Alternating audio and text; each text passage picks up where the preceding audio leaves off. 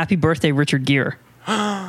No way. Yeah, August 31st, Richard Gere's birthday. I What? f- just found that out this morning, and we had already planned to do this like a oh, couple Yeah. days ago. What better way to celebrate?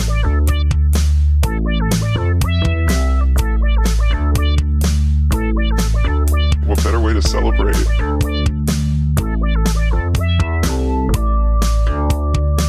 What better way to celebrate?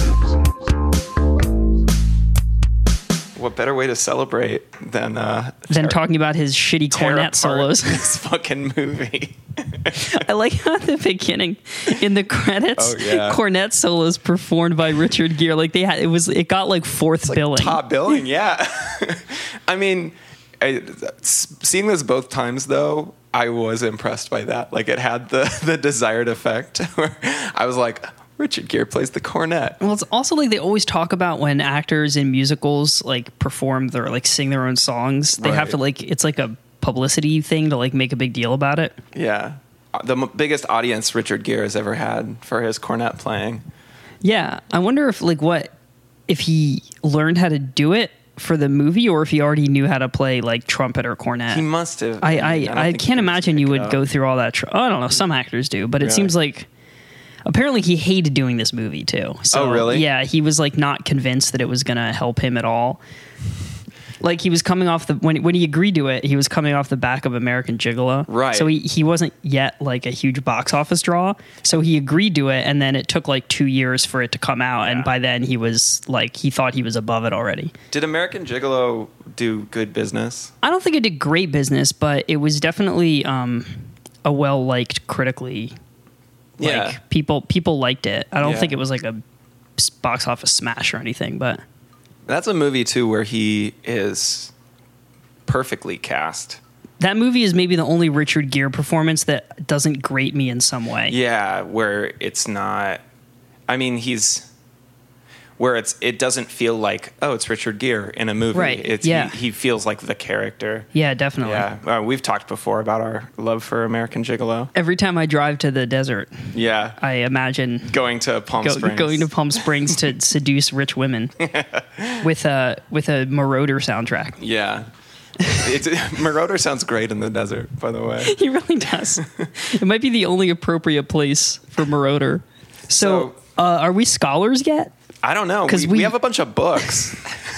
I actually went to the library and checked out not one but two books uh, for Coppola in general and Cotton Club specifically. It's amazing. We have five books on the table. It's great, man. This is this is good. Um, so this y- is you have Easy Riders, Raging Bulls, and you Yes. have a book called Fiasco. yeah, it's this crazy book. It's not particularly well written, but it is highly informative. Okay. It's called Fiasco: A History of Hollywood's Iconic Flops by Nice. James Robert Parrish. what else is in there? Um, some really good stuff actually. Um, around the same time, it covers Popeye, Popeye. which is also covered in Raging Bull or Yeah. Easy Riders Raging Bulls. There's some overlap in the later chapters Mm-hmm. of Fiasco with uh, ri- uh, Easy Riders Raging Bulls. Um, there is uh, yeah, so there's Popeye. Another really underappreciated movie. Yeah, uh, there's the original uh, Liz Taylor Cleopatra, Uh huh.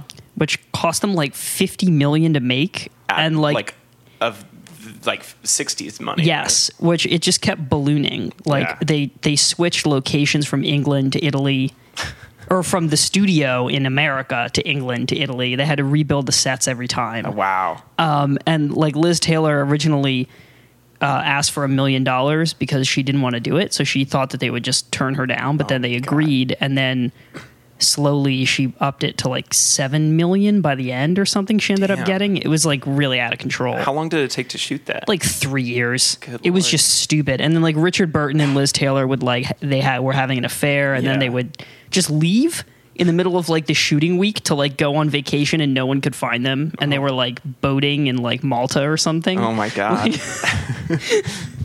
Yeah, it was like a disaster apparently. Um, there was also Battlefield Earth is covered in Fiasco as Oh. well. Um, I haven't gotten to that chapter yet. I actually I, I took it out for the Cotton Club, and now I'm just reading every chapter because Yeah. it's so interesting to read about the failures of like, You know, because they you, they pump they pump millions and millions and millions and millions of dollars into these things. And there are so many places for the budgets to balloon, like so many areas involved in I- in just getting a day's worth of film. You know, it's like it, it's a crazy industry. So uh, So we're scholars. yeah, so we're scholars now because we because we've we've we're, we now have books on the subject. Okay, so do you want to? I, I think the e, the most interesting thing about the Cotton Club is the story behind it. Yeah. easily. Um, so I I kind of wrote a timeline of uh, of how this movie came into being. Uh, do you want to? So let's let's kind of piece it together because I'm sure you have stuff to add that I I don't know. It, it, it's uh, it was the brainchild of Robert Evans, um, probably. I I think I guess the m- producer from the 70s and 60s with the most name recognition, I would say. Yeah, Um, he he wrote the book "The Kid Stays in the Picture" about his life, which is fantastic. I've not read that yet, but I think that might be the next. It's awesome. The There's a really good documentary uh, of the same name where it's basically just Based on the book.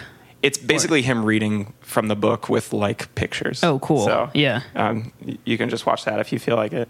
But uh, he produced Chinatown and Marathon Man and Urban Cowboy and um, just a, a bunch of The um, which is how he knew Coppola. The the the two the first two Godfathers. He also produced. Yes, and they didn't like each other, but um, Coppola, to, you know, th- that Coppola was vindicated in all of the crazy decisions he made during The Godfather, like a million times over, which is how he was able to do Apocalypse Now. he said that the Godfathers ruined his career. really, Yeah, because he essentially he said they like boxed him in. Um which is interesting to me because they're the only reason that he was able to basically for the rest of his career do whatever the fuck he want. do whatever the fuck he wanted even though almost every single movie uh post the Godfathers he lost money on. Yeah. Like he was like there were there were not any any movies he made after that really that were successful. It does kind of seem like the the Orson Welles thing of like you peak right out of the gate, and then everything you do afterwards is going to be compared to to what you the first thing you did, pretty much. Um, But that first thing is the only thing that made you Yeah. that gave you the ability to do the rest to basically take part in the rest of your career. yeah, you can't disown it, and and a lot of what makes the Godfather movies great is directly from Coppola. It's what he he added to it. So yeah, you have Robert Evans, and he wants he wants a big hit, and the same agent who sold him The Godfather uh, sells him The Cotton Club, and it seems like a slam dunk to him. Um, he calls it uh, the Godfather with music. was was his was part of his pitch. That's probably the whole pitch. but um, immediately, um, it- Immediately, it's apparent that it's not at all. yeah. Well, first it's a quote black movie, so the studios aren't biting. Um, That's crazy to me. I would think by the early '80s, especially with the success of like Richard Pryor and like Eddie Murphy, that they would have like that wouldn't have been a stigma anymore. yeah, but I mean, it's it still is. You know what I mean? Like it seems like that it kind of in the '70s, black cinema became a thing, and and a bunch of black artists pushed through and like in front of the camera and behind the camera, but even now, um, you know, movies about black people and black experiences and stuff are, are so much in the minority still. But you would think that someone with the clout of Robert Evans basically trying to sell The Godfather with music, you think that it would get a little traction uh, despite all the inherent racism in Hollywood, but I guess not. So, um, and he meets an actress named Melissa Prophet, who has a promise from an Arab arms dealer named Adnan Khashoggi to finance a film for her. He's just z- promised her that he's going to finance whatever she wants. Which already getting like right out of the gate, getting the first couple million funding for your movie from an Arab arms dealer seems to me to be like some kind of bad omen of how the rest of this whole process panned out. Yeah, it's be- yeah. it's not a promising start. Um, so um, Robert Evans calls Mario Puzo, the writer of the Godfather novel. Which I didn't realize when I started watching this that he had any hand in it. Yeah. And then I and then I found out later after researching that actually most of his contributions were wiped by the final cut. Yeah, well, there's so many. Um, yeah, there's so many people who got involved in this project only to be let go or to leave or ask for too much money. And um, yeah, but Puzo wrote a script, but Khashoggi, the arms dealer, hated the script, so backed out and pulled his money out. Um, but now the studios felt like it was a more promising thing that Puzo was involved. So they start to become interested. Um, but Robert Evans, so butthurt that they didn't bite in the first place, now says, fuck you. I'm financing this movie and directing it myself.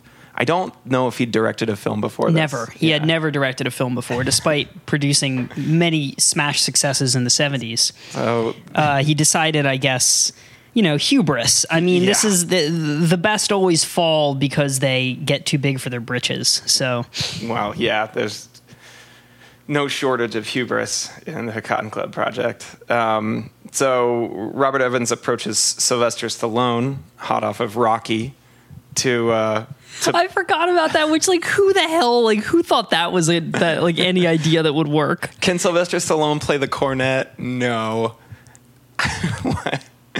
but um, and approaches Richard Pryor um, for the the two, two main male roles, but they both ask for four million dollars each. So Robert Evans says no, um, but with, with the press from that, um, they he pitches the movie at Cannes, and uh, overseas distributors get interested enough to say that they'll give him eight million dollars. So he sold the movie at Cannes before He had a star. before he even had a star, or even Yeah. as, was the script even done yet? Uh, I think, uh, uh, yeah, Puzo, Okay. Puzo Had written a couple drafts already. Yeah, there was something. So um, now he's got $8 million promised, but no star. So these casino magnates from Las Vegas, the Doumani brothers, and an insurance magnate called Victor Sayyah, uh, become the backers. And Robert Evans promises them that he can do this film for $20 million, um, which maybe he could have, but he hired Francis Ford Coppola, who is a director who Robert Evans should have known is notorious for not. I mean, Francis Ford Coppola had just bankrupted himself because he For the second time. Yeah, because he shot one for the heart and couldn't he couldn't follow his own rules, couldn't make it a small uh, movie that came in under budget. So like he's that that's what he does. His studio, his Zoetrope Studios, is up for sale. He have his creditors have a lien on his mansion. Like he, Coppola is not in a place to say no, but but also Robert Evans. I guess at this point he's I should say he's hiring him to write a script. So Right. That's actually an important distinction. Is Um, that he only originally asked Coppola, and for the first couple months, even they were still going forward with Coppola uh, writing writing a couple drafts and acting in a mainly uh, like consulting Yeah. capacity. Coppola is known for taking a Puzo script and making it better. So okay, he's going to make The Godfather with music. But see, if anyone pitched me with that byline, I would that would make me not want to do it. Especially if Coppola is uh, like hung up about getting pigeonholed from The Godfather. But okay, whatever. He needs money. Um, so Ro- Robert Evans uh, attaches Richard Gere, who is yeah, is a big, becoming a big star. First, he tried to. First, he asked Pacino. Oh, really? After he asked Stallone, he asked Pacino.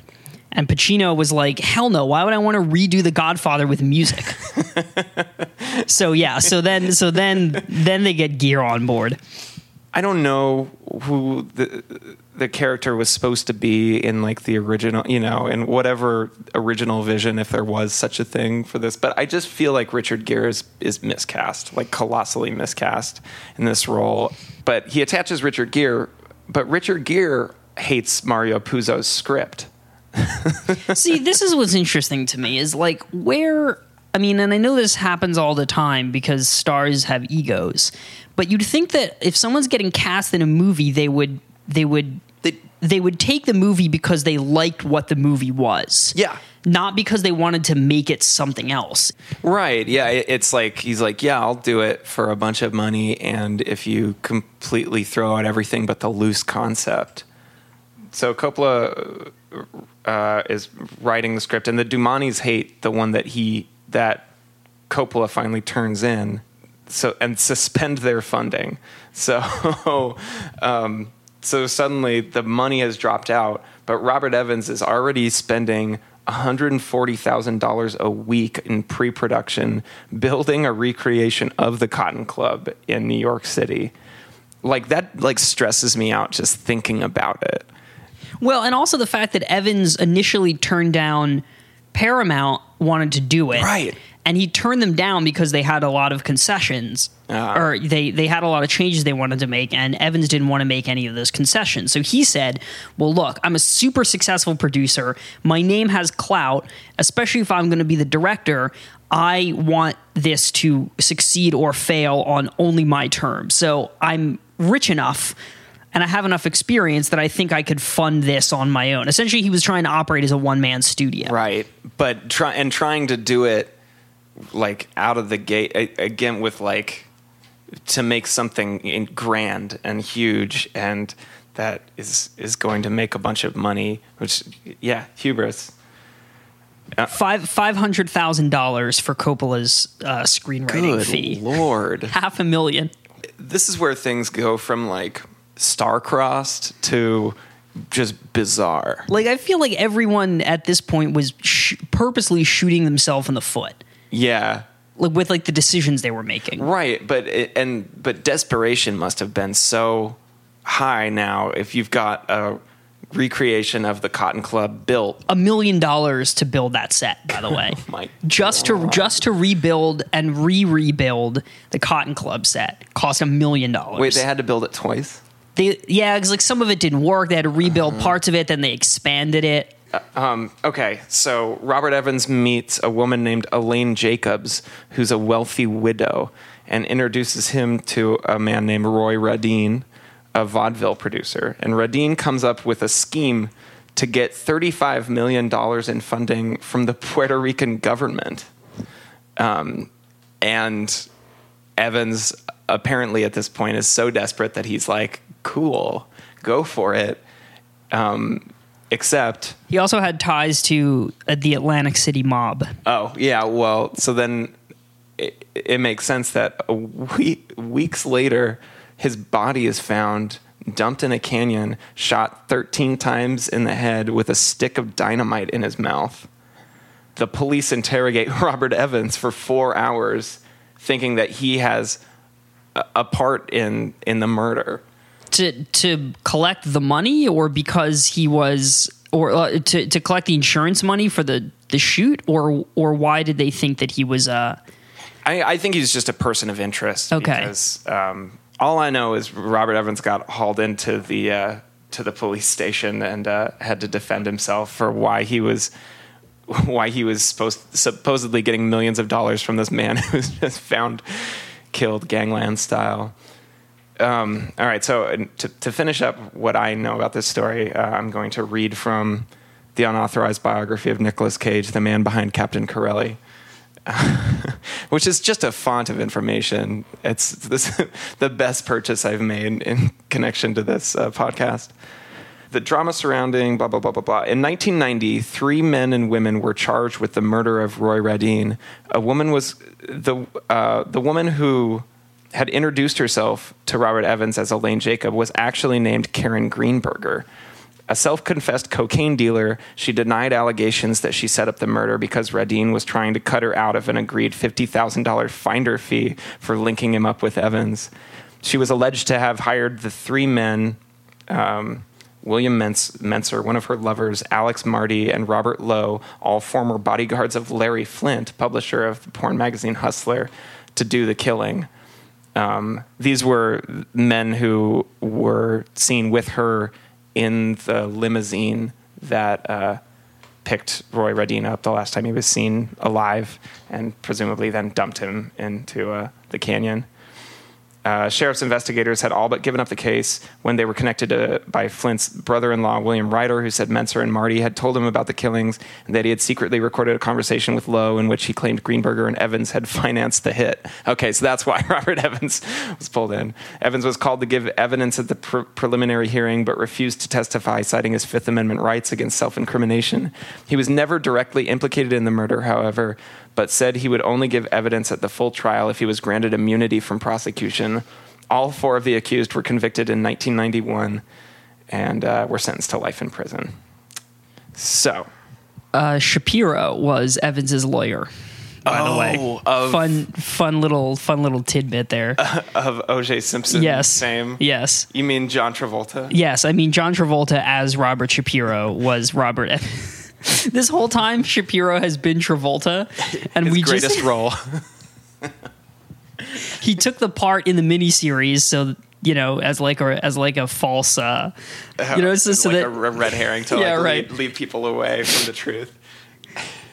Yeah. Oh man, that's just crazy. It's crazy to me that he, after having after having a uh, part in the in the two best gangster movies ever made, at the, and then in, and then in trying to finance another gangster pick, like all of this happens. Yeah. It's like it's almost like the universe was like, dude. Like pump your brakes. Yeah. You know what I mean? And he just didn't heed any of the warnings. Yeah, the irony is so thick. But the movie is still going to be made because Robert Evans needs it to be made. So he hires Coppola to take over. But Coppola agrees if he has final cut and complete control and which is a a disaster. bazillion dollars. Yeah, like literally a bazillion dollars. Th- th- There's a there's a thing in here where it says, uh, so yeah, uh, Robert Evans said he could make it for twenty million. Right. And when all is said and done, after you count all the losses and the rentals uh, into the budget, I think the movie ended up uh, being costing almost forty eight.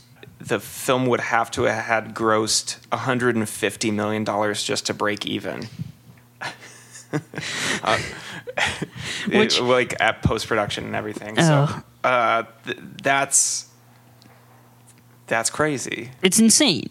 Okay, so so Coppola is rewriting the script while this uh, Raiden dude is like dead. Right. Uh, and uh, so oh yeah it also says here that when when evans was taken in to be questioned by the police uh, he claimed to have no knowledge of the murder and the lawman left the lengthy interview with autographed copies of the chinatown script uh, which just gives you a little insight into how this guy dealt with his um, yeah, I mean he's a hustler, and I, it, again, like the kid stays in the picture is fascinating because you, you can tell he's so charismatic. I mean, he he's like a mob boss. Yeah, it really bit him in the ass here. it's probably why he's drawn to these sorts of things Yeah, maybe.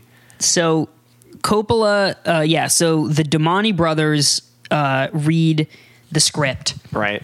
That Coppola gives them, and they're like, "Hell no, we're we're pulling funding until there's a, a, a draft that we that we like." Yeah. So forty rewrites later, Oh my. Sh- whoa. between well, not quite. It was from Puzo's original draft to the shooting script. Uh-huh. Okay. was forty rewrites. 40 rewrites rewrites. most of those done by Coppola. Uh-huh. But anyway, so they finally get a shooting script that they approve and they give the funding to to the movie. So now it begins where they start pre-production and Evans realizes that as a director he's in way over his head. Uh huh. So he finally decides, uh, you know, rather than try to pull in some other outside uh, outside director, I mean, Coppola, already wrote it, already yeah. wrote the script, is already you know helping him produce it, so he's he's the obvious choice to direct. What could go wrong? Uh, what could go wrong? Well. As um, Fiasco, a history of Hollywood's iconic flops, tells me, apparently almost everything can go wrong. So, um, so Coppola gets called in to start directing. He right off the bat uh, demands two and a half million and a percentage of the gross, as well as, as you said earlier, the right to final cut. Right. And from from here on out, he essentially becomes a psychopathic, uh, dictatorial tyrant over the entire thing. Um, he fires the entire, almost the entire crew that Evans had already gotten on board. Just because he doesn't like Evans. Yeah, well, I because he wanted his own people in those roles because he knew that the people Evans hired would be uh, loyal to Evans. Right. So he decided like, well, better to have my own men in these pos- Right. positions. So he so he hires yeah, so he fires like the whole camera crew, most of the production designers, um, the casting director, even like he just he chops almost the entire uh, payroll out of the picture. But the problem then with unions is that you owe all of these people money for firing them. Oh my god. So that that inflates the budget even more. It's a couple hundred thousand just to fire the crew. Amazing. Yeah, and then he decides that they need to shoot in New York Um, Just for just because he needs to be close to, yeah, you know, the- because the, the- where right, the real Cotton Club. right. was. So yeah, so they go to New York. They rebuild the Cotton Club except set. that almost this entire movie is interiors. is interiors. That's what's crazy to me is you could have done the, if if they, if they had said they had done it on a studio in L.A. I would not have known the difference. Yeah. Um, even the out, you know, Yeah. even Interiors are like. yeah, even even the exteriors look like they built them to look like New York. Yeah, I mean, they probably had to do a bunch of work to. Uh, yeah, that's insane. Yeah. Anyway, so it's this whole thing. He he pulls in his crew. He rebuilds a bunch of sets. Um, uh, now that he's in charge, he assembles the rest of the cast from his own choices, Okay. completely disregarding, with the exception of Gere, Yeah, completely disregarding Evans's casting choices. which is wh- how we get Nicolas Cage. Right, exactly. And, uh, How we get uh, Bob Hoskins, Yeah, which which Bob Hoskins might be the only I think successfully cast. I mean, Member- uh, Bob Hoskins is a gangster. It's just like it's perfect. I I love Bob Hoskins. I don't know if have you ever seen Pennies from Heaven? I've not no. I mean, he's great in that. He's obviously great in uh, Who Framed Roger Rabbit, and those are both, I, essentially period movies from the same the same period. Yeah. Anyway, so Cast Herman Munster too. oh yeah, yeah, the guy that what, what's his name? Uh, Fred Gwynne, the guy Yeah. who played Herman Munster. who I think is an interesting choice. Re- that's a really interesting choice. But it also says something to me. Okay, so he has all of these. Uh, Coppola recast this. The thing that I like about Coppola uh, is that he uses a lot of the same cast, Yeah. which you develop a rapport with a director that you know works. right. You know, if it's like if if if if it's not broke, you know, Uh-huh. which I think works mostly in this movie Okay. with the exception, um, obviously of Richard, Richard Gere, Gere. who he didn't cast. Yeah. I don't know, man. Even the cast is a little weird now that I'm is. thinking about it. Like, okay, like like Cage, like Nick Cage is not really the person that should have played this role. you don't think so? no, and even though Diane Lane is a babe, Oh, she's such a babe again. I I think that she just doesn't. I don't think she works really in this part. Yeah. Well, I, I, again, I mean, it's hard. I think it's hard to to pick apart the cast, in part because I don't think any of these characters are fleshed out enough to um, to for me to really understand who would have made them succeed. You know, like, Right. Um, like I, I think Richard Gere is miscast just because he is there's something kind of interior about his acting style and kind of understated um, and he, yeah he's just this like quiet pretty boy when i think that role needs someone with a more kind of like uh, a, a little bit more for like grit for one thing. Like richard gere does not look like uh, he's ever you know slept in like a Fleabag motel or done anything that this character does. Like, he doesn't come from that world. You know what i mean? He's, and diane lane too i think is like she needs to be pretty but she also needs to be brassy in this way because she's her character is like a businesswoman or an aspiring businesswoman and her, the whole turn from being like an ingenue to being a uh, you know a club owner didn't ring true to me. There, there was no, uh, yeah, there was no like evolution of her character. None of the characters evolve at all, actually, from from start to finish. Nick Cage's character doesn't. He bottoms out. Um, Fred Gwynne, Bob Hoskins, Laurence Fishburne again is in this. Oh, a, another another Coppola uh, Yeah. recurring recurring actor. Yeah, another Rumblefish alum.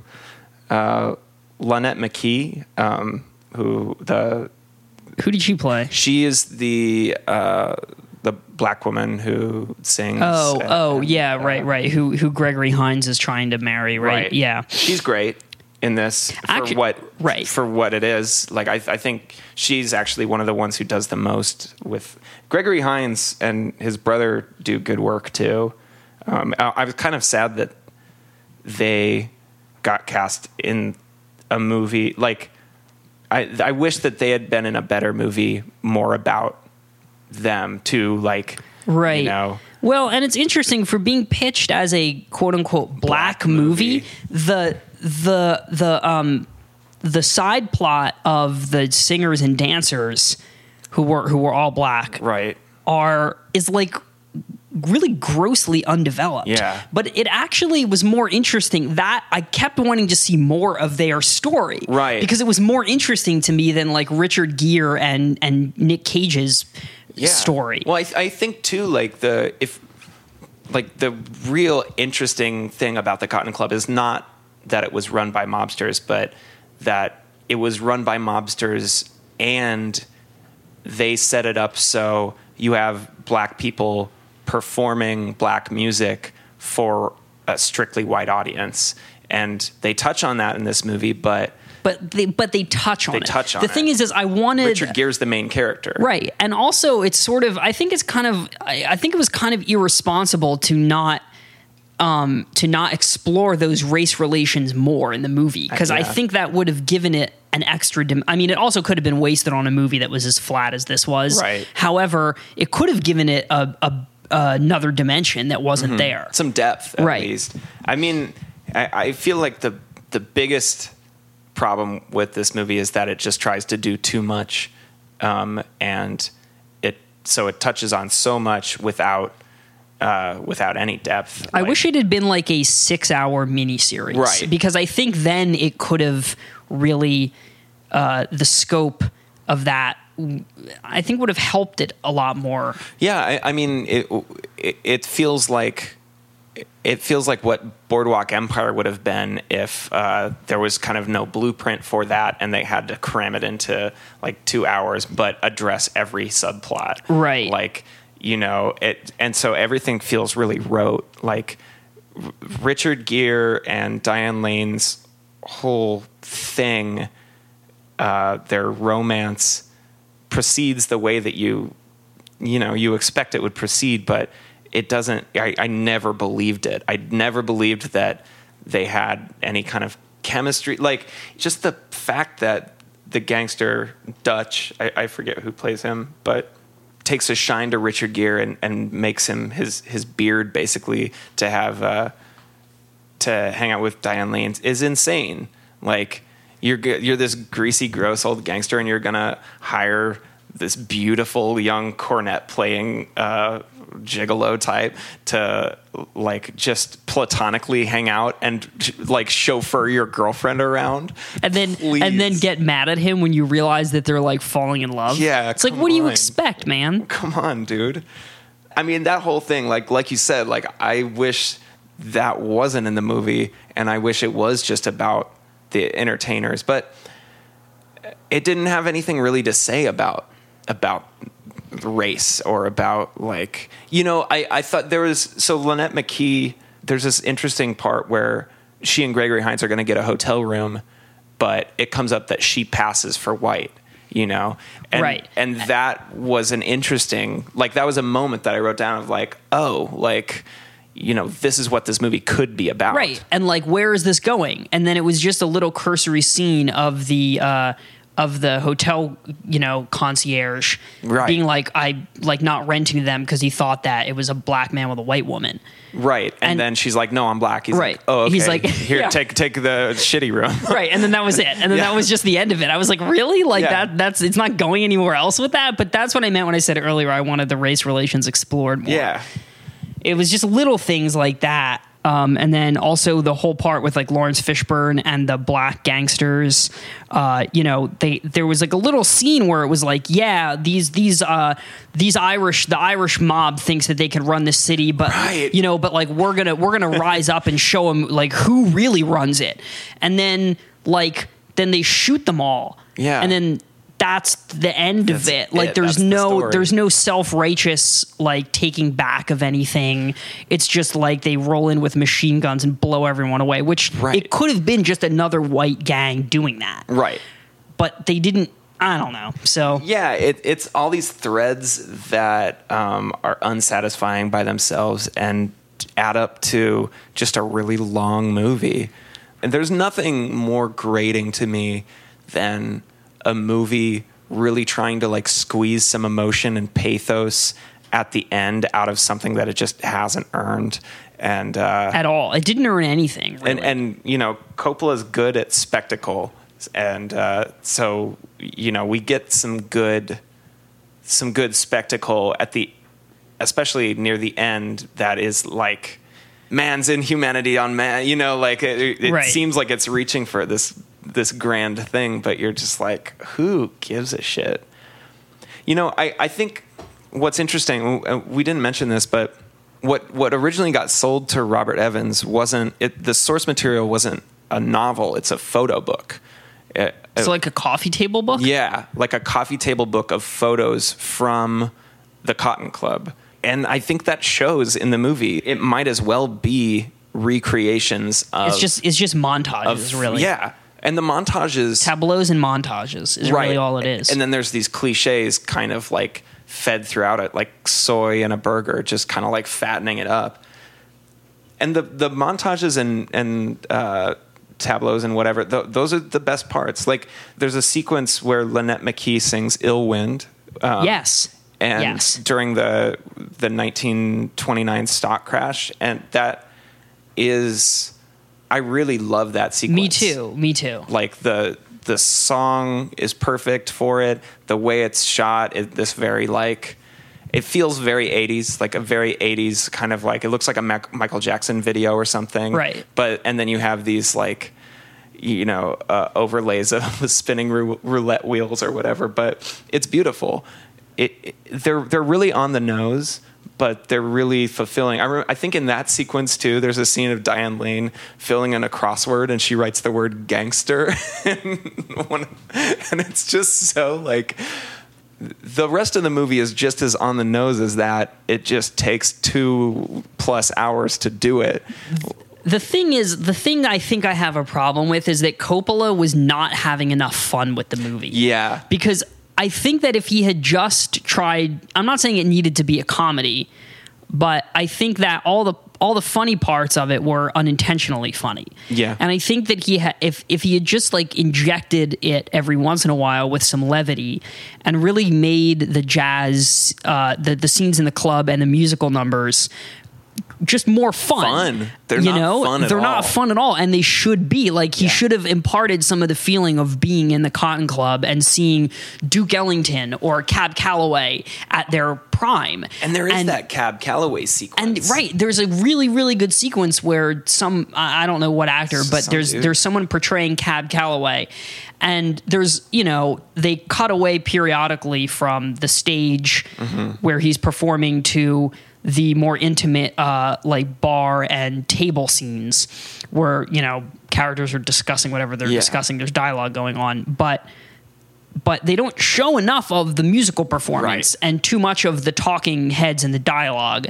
And I just want, I just kind of wanted once for there to just be like an unabashed uh, musical, musical sequence, sequence, that yeah. just was fun to watch and was really flashy and you know uh, made you realize like oh like this is why the Cotton Club was exciting. Yeah. and there was really none. There was none of that at all. No, there's not. every scene like that, I think it, it feels really uh, weighted down by the narrative significance that it has to have. Like it's uh, they're all it's all doubling as uh, or tripling as like you know pushing all these elements of the story forward so we have to keep cutting away. And it's not the focus is never on the joy of the music or performance or anything. It's just like it's on oh gangsters oh like which is annoying. Did, uh, Yeah. Like the worst part of that Cab Calloway sequence is when Richard Gere comes in and Cab Calloway is like,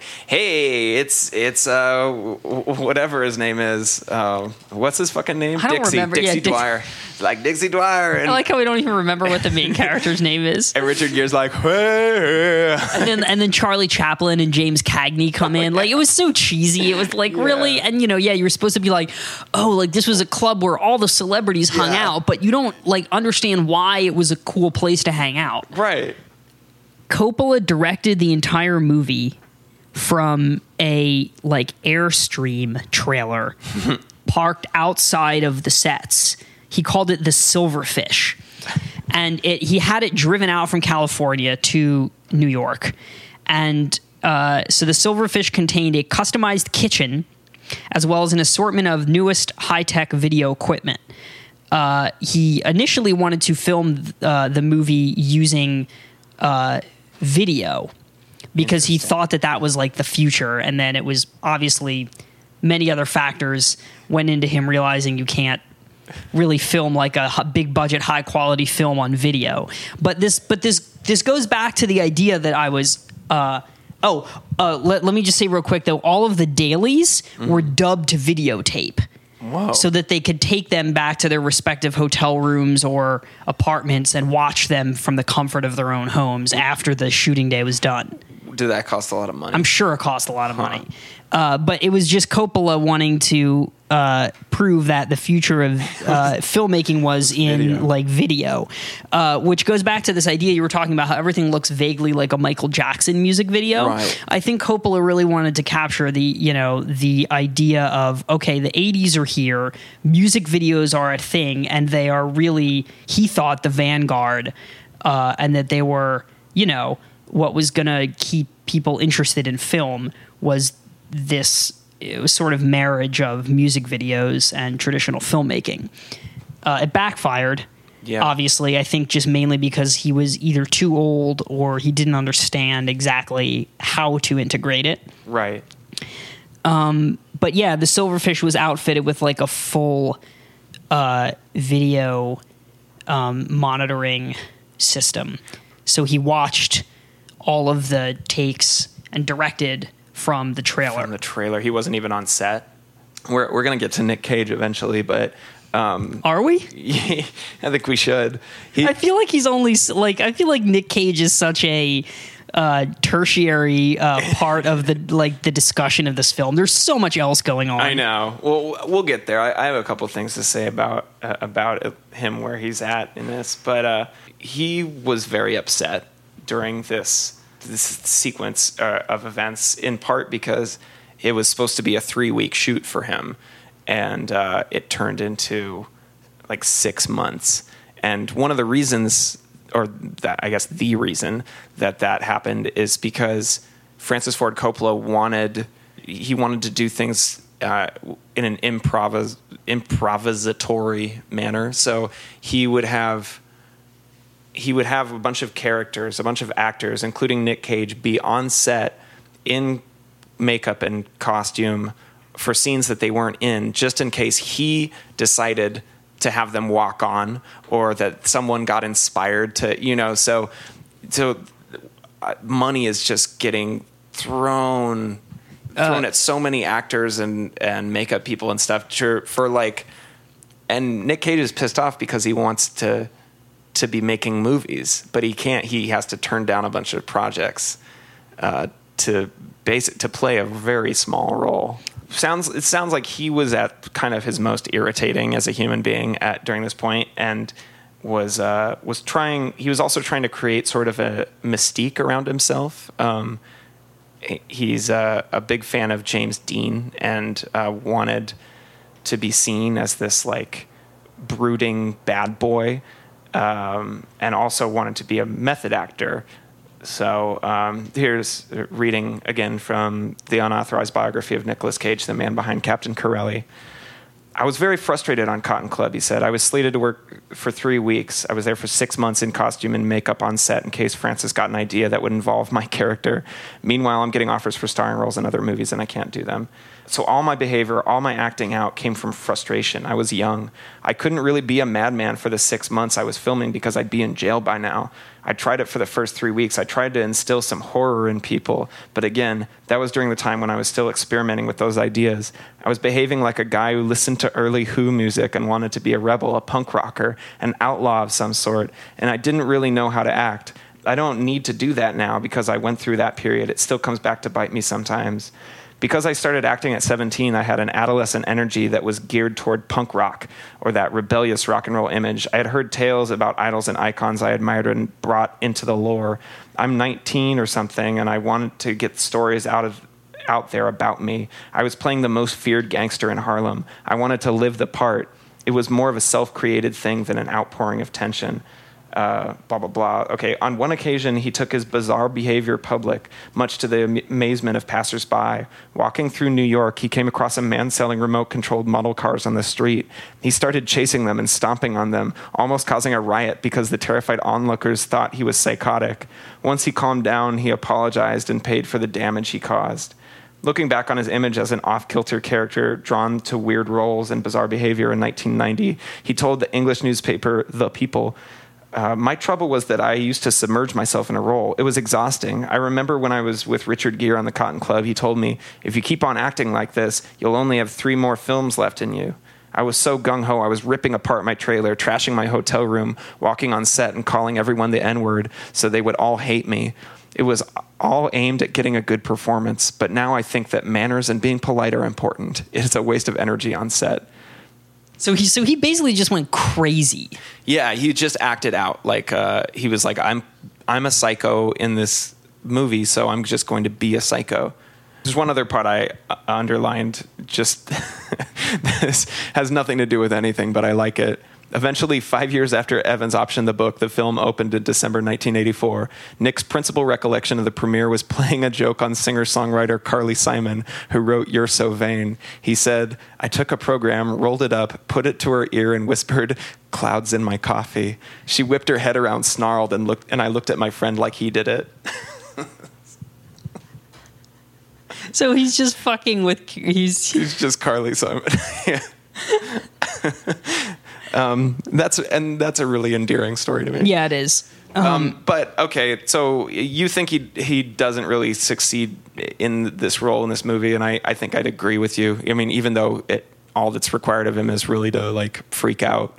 Well, the thing is, is that I don't even think it's required of him to freak out. I think he just freaked. Okay, so the one thing I will say about this is the the Nicolas Cage that we all know and love. This is in this film is the first time that he rears his head. You think so? in the scene where after he's hiding out after he Uh-huh. kills the the the child Sofia Coppola. yeah oh yeah, yeah so yeah sofia coppola kills the the poor little girl that gets Yeah. accidentally gunned down in the drive-by Right. uh, but after after he kills her and he's hiding out and uh, richard gere comes to visit him you know there's that scene where he's like in the middle of shaving Yeah. which you're hiding out from from not only the police but also like everyone else in the gang you'd think that you would maybe like why are you shaving Yeah, grow your beard out.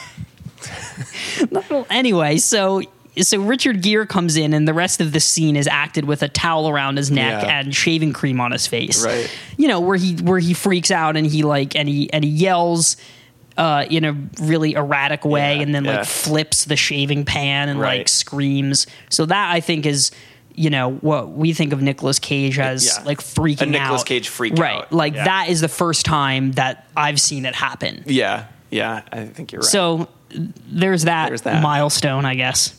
Uh, so I think that said about Nicolas Cage, we can go back to the movie because it's kind of kind of tangential this time.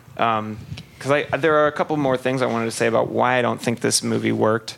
Uh, um, sometime soon we're going to get to a movie where we're talking about all the ways that it did work again.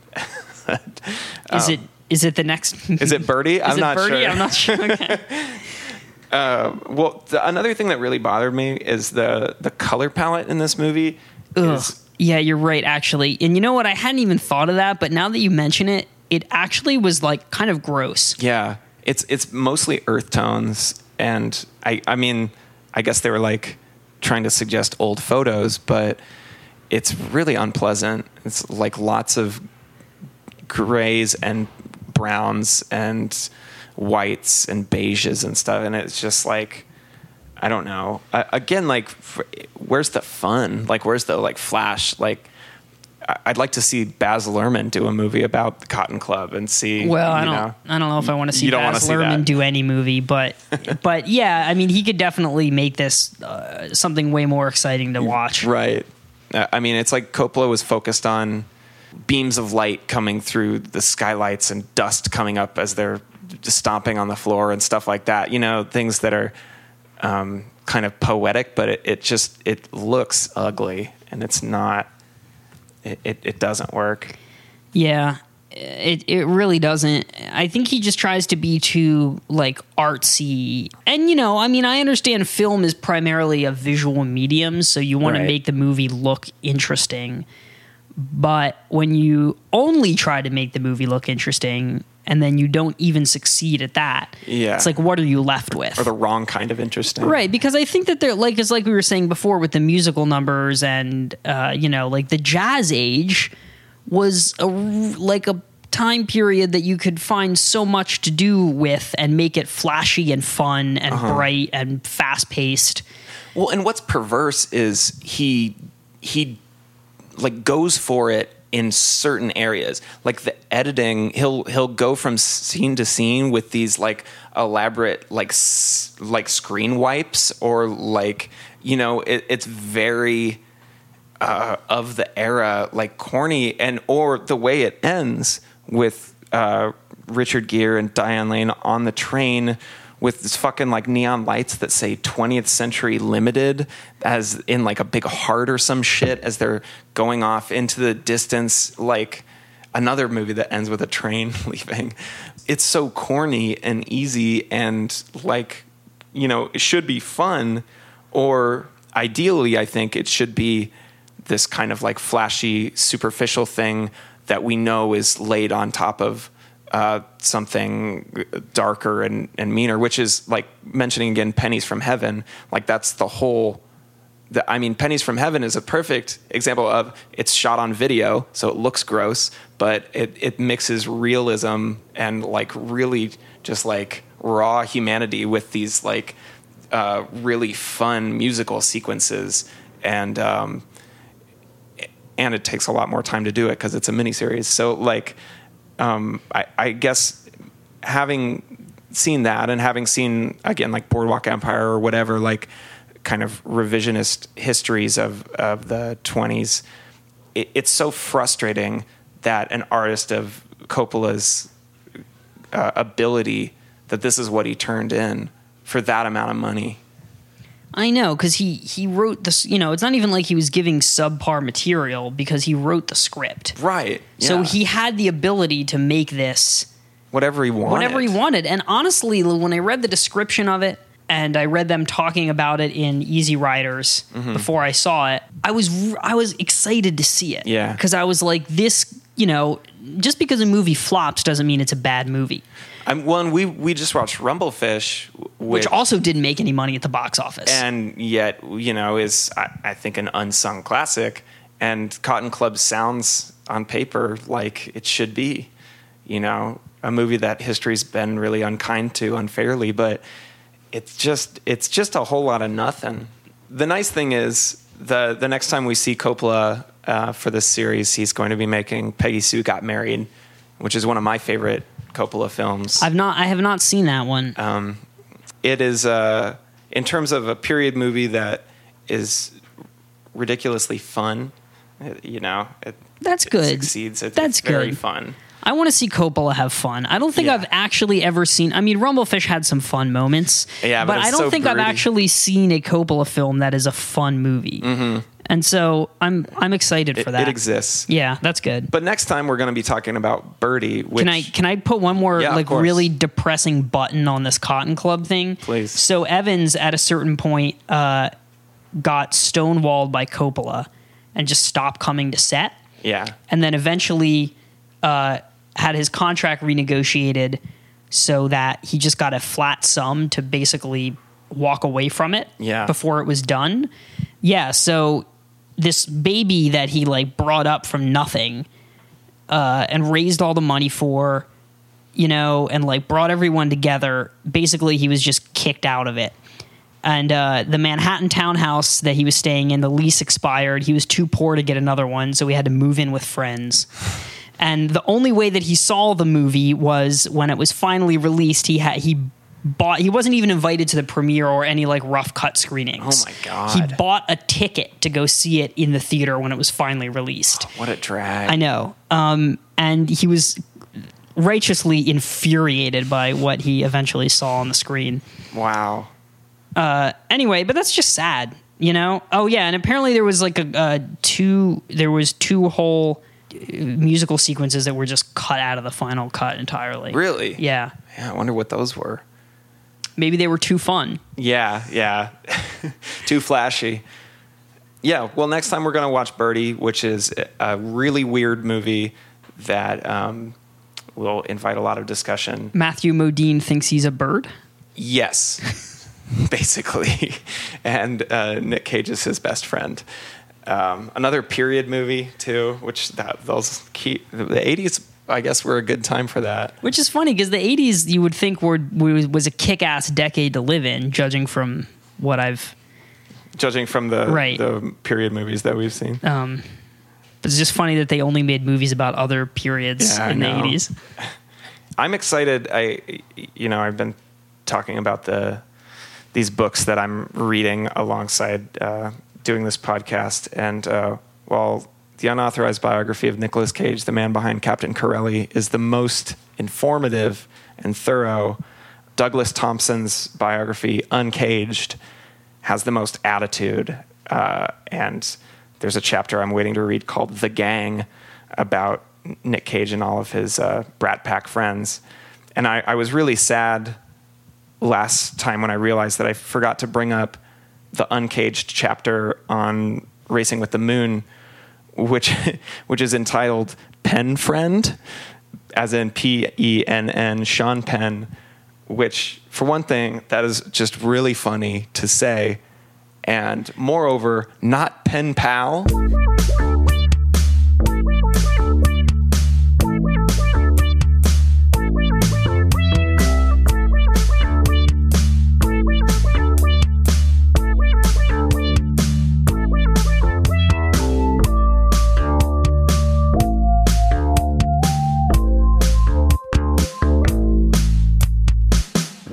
To celebrate?